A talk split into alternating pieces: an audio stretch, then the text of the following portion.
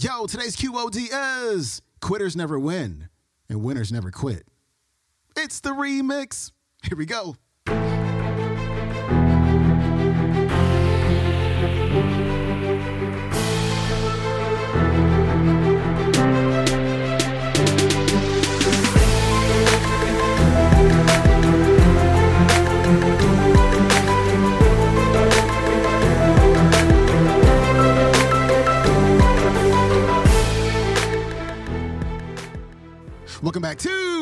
Day Show. I'm your host, Sean Croxton of SeanCroxton.com. Every year or so, I take this mix off the shelf and have to share it with you. It's got Lisa Nichols, Eric Thomas, Christine Hassler, Jim Valvano, Inky Johnson, and Les Brown. It doesn't get any better than that. And I'm always blown away by this because like I made this, right? Like it just it came out of my brain, which is nuts. I remember years ago sitting down and making this and it was so crazy because when I pulled all the music and I got all the clips, it's so funny how most of it just it just fell into place. It was a trip. It was like it was meant to be. And I listen to this all the time. So if you just need something to just get you locked in, right, on the mission, on your goal, turn this on because there's no way it cannot fire you up. We got the motivation mix coming up.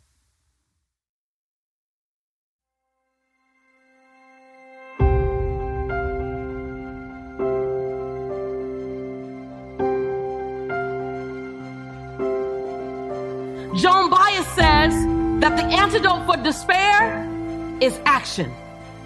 Lisa Nichols says the prescription for success, hey, is the same thing action. So, number one, I was willing to do that thing that no one else wanted to do.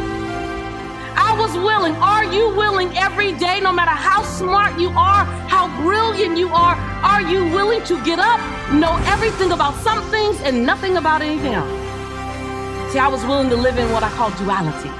You might want to write that down. I was willing to live in a constant duality. I was willing to be brilliant and in the same 60 seconds be clueless.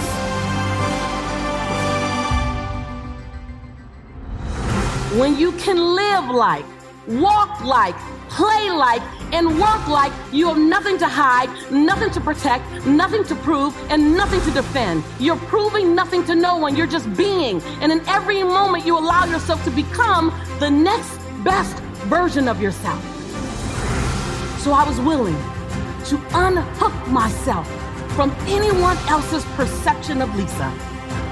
I was willing to rediscover and redefine and rebirth who I could become every single day.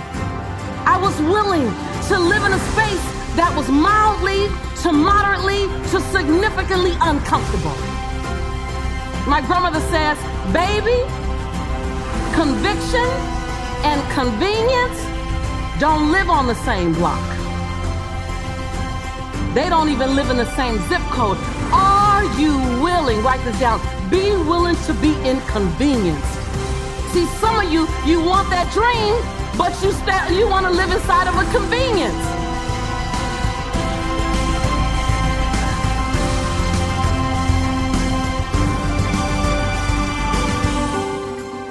The guy, he said, when you want to succeed as bad as you want to breathe, then you'll be successful. I don't know how many of y'all got asthma in here today, but if you ever had an asthma attack before, you short of breath, SOB, shortness of breath, you wheezing. The only thing you trying to do is get some air. You don't care about no basketball game. You don't care what's on TV. You don't care about nobody calling you. You don't care about a party. The only thing you care about when you're trying to breathe is to get some fresh air. That's it. And when you get to the point where all you want to do is be successful as bad as you want to breathe, then you'll be successful. And I'm here to tell you, number one, that most of you say you want to be successful, but you don't want it bad. You just kind of want it. You don't want it badder than you want to party. You don't want it as much as you want to be cool. You, most of you don't want success as much as you want to sleep. Some of you love sleep more than you love success. And I'm here to tell you today, if you're going to be successful, you've got to be willing to give up sleep. You got to be willing to work off for three hours of sleep, two hours. If you really want to be successful, some days you will have to stay up three days in a row. Because if you go to sleep, you might miss the opportunity to be successful. Superpowers, what are they? They are the things that make you and you and you and you you. How do you know what they are? Okay, just close your eyes for a moment and think about something you love to do. You just love it. Like time stops when you do it. It can be gardening, it can be shopping, it can be playing with your kids, whatever. So for me, it's playing with my little nephews. They're five and one, they're adorable. Now, I want you to think about not what exactly you're doing, but the qualities that come out of you so naturally while you're doing that thing. So for me, it's love, it's compassion, it's nurturing, it's creativity, it's, it's wisdom, it's presence. That's who you are. You can open your eyes. Those qualities that come so naturally to you or who you are. You know, I've coached people for over 11 years, and I'm always amazed at how people don't realize what their gifts are because they come so naturally.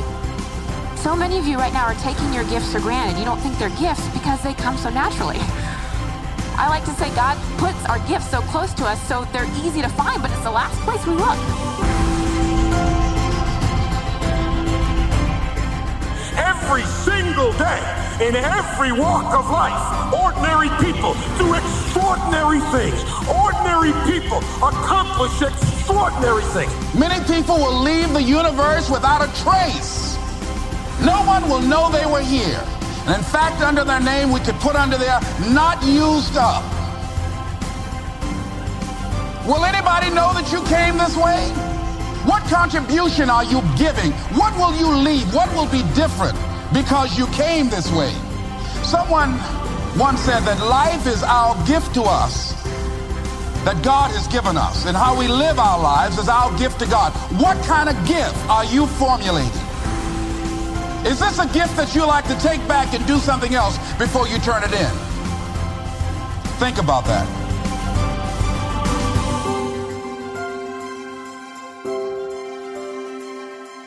He said, Inky, I'm gonna tell you something, and I don't want you to ever forget it.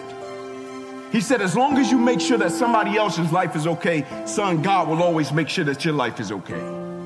And what he was telling me was, son, as long as you live your life with a greater purpose than just yourself, the opposition, the adversity, the challenges, the paralyzed right arm and hand, like all of those challenges that you will face in your life, if you live life with a greater purpose than just yourself, you will use it as fuel and it won't drain you because your focus and your perspective will be a lot different. You won't be a selfish person and you won't just be going through life doing things for personal gain. You know how you can you can spot a, a selfish person? They give up at the first sign of adversity. Because when a person gives up at the first sign of pressure and adversity and a challenge, you can't be thinking about anything except yourself. Because when you think about sacrifices that others have made for you, it's almost impossible to give up. She said, baby, she said, I don't know if you know, but you were built from the best. She said, so I need to remind you that quitters never win and winners never quit.